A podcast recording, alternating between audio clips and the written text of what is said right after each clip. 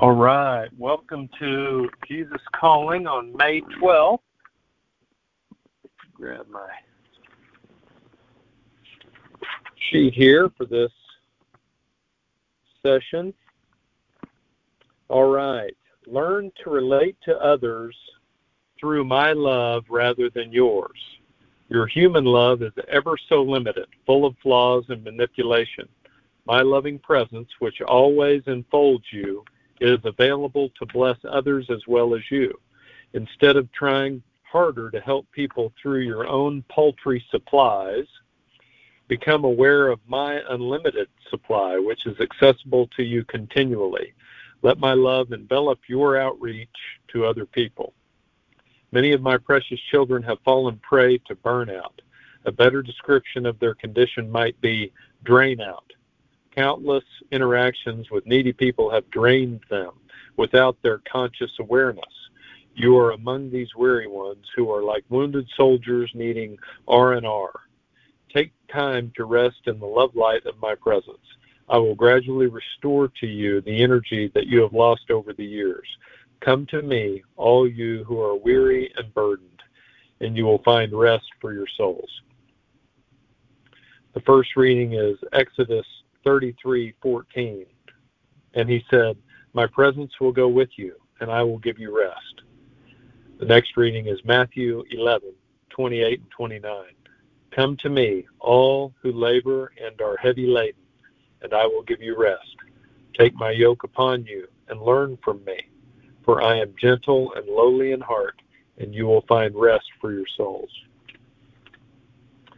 I like today's message. It reminds me of a uh, Christian song I've heard many times, Hands and Feet by Audio Adrenaline. That song is about it's kind of covers the same thing this this devotional is about today. Bas- basically it's saying God help me to be like you, to think like you, to see the world like you, to love like you.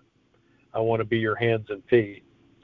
And the song says, You can have everything I am and perfect everything I'm not.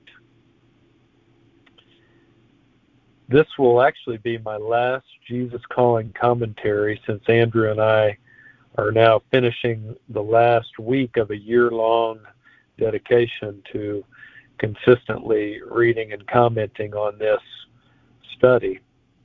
And these daily devotionals in this book have have been great, and and all the scriptures that accompany each devotional have been so good too.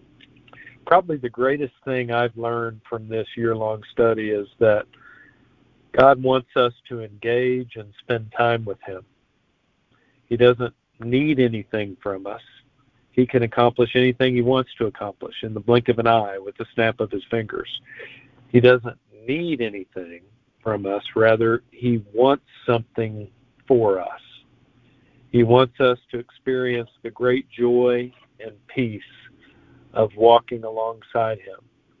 That engagement, that relationship, that closeness. It can, I believe, revolutionize our lives. And living in close connection with God is an entirely different life than than living for ourselves. When we see ourselves as vessels of God's love or as stewards of what God has given us, the focus shifts off of us and onto God.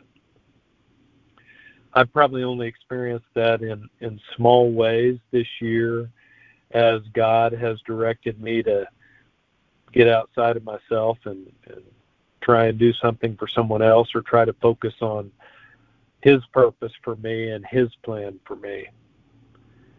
And as I look around, I see people who are good at that, good at focusing on others, good at letting their own wants and needs fade away in favor of what God is calling them to do. I see that in my wife. I see that in Andrew, who does these commentaries with me each week. It's a beautiful thing.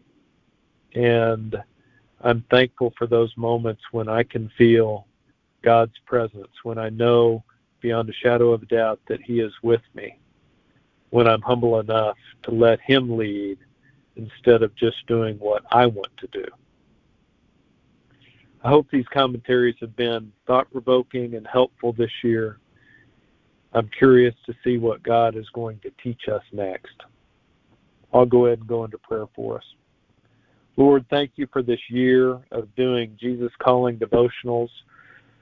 Thank you for all the scriptures you have placed on, on the author of that devotional's heart and that, that that author has shared with all the readers and that we have shared with everybody listening to these com- commentaries.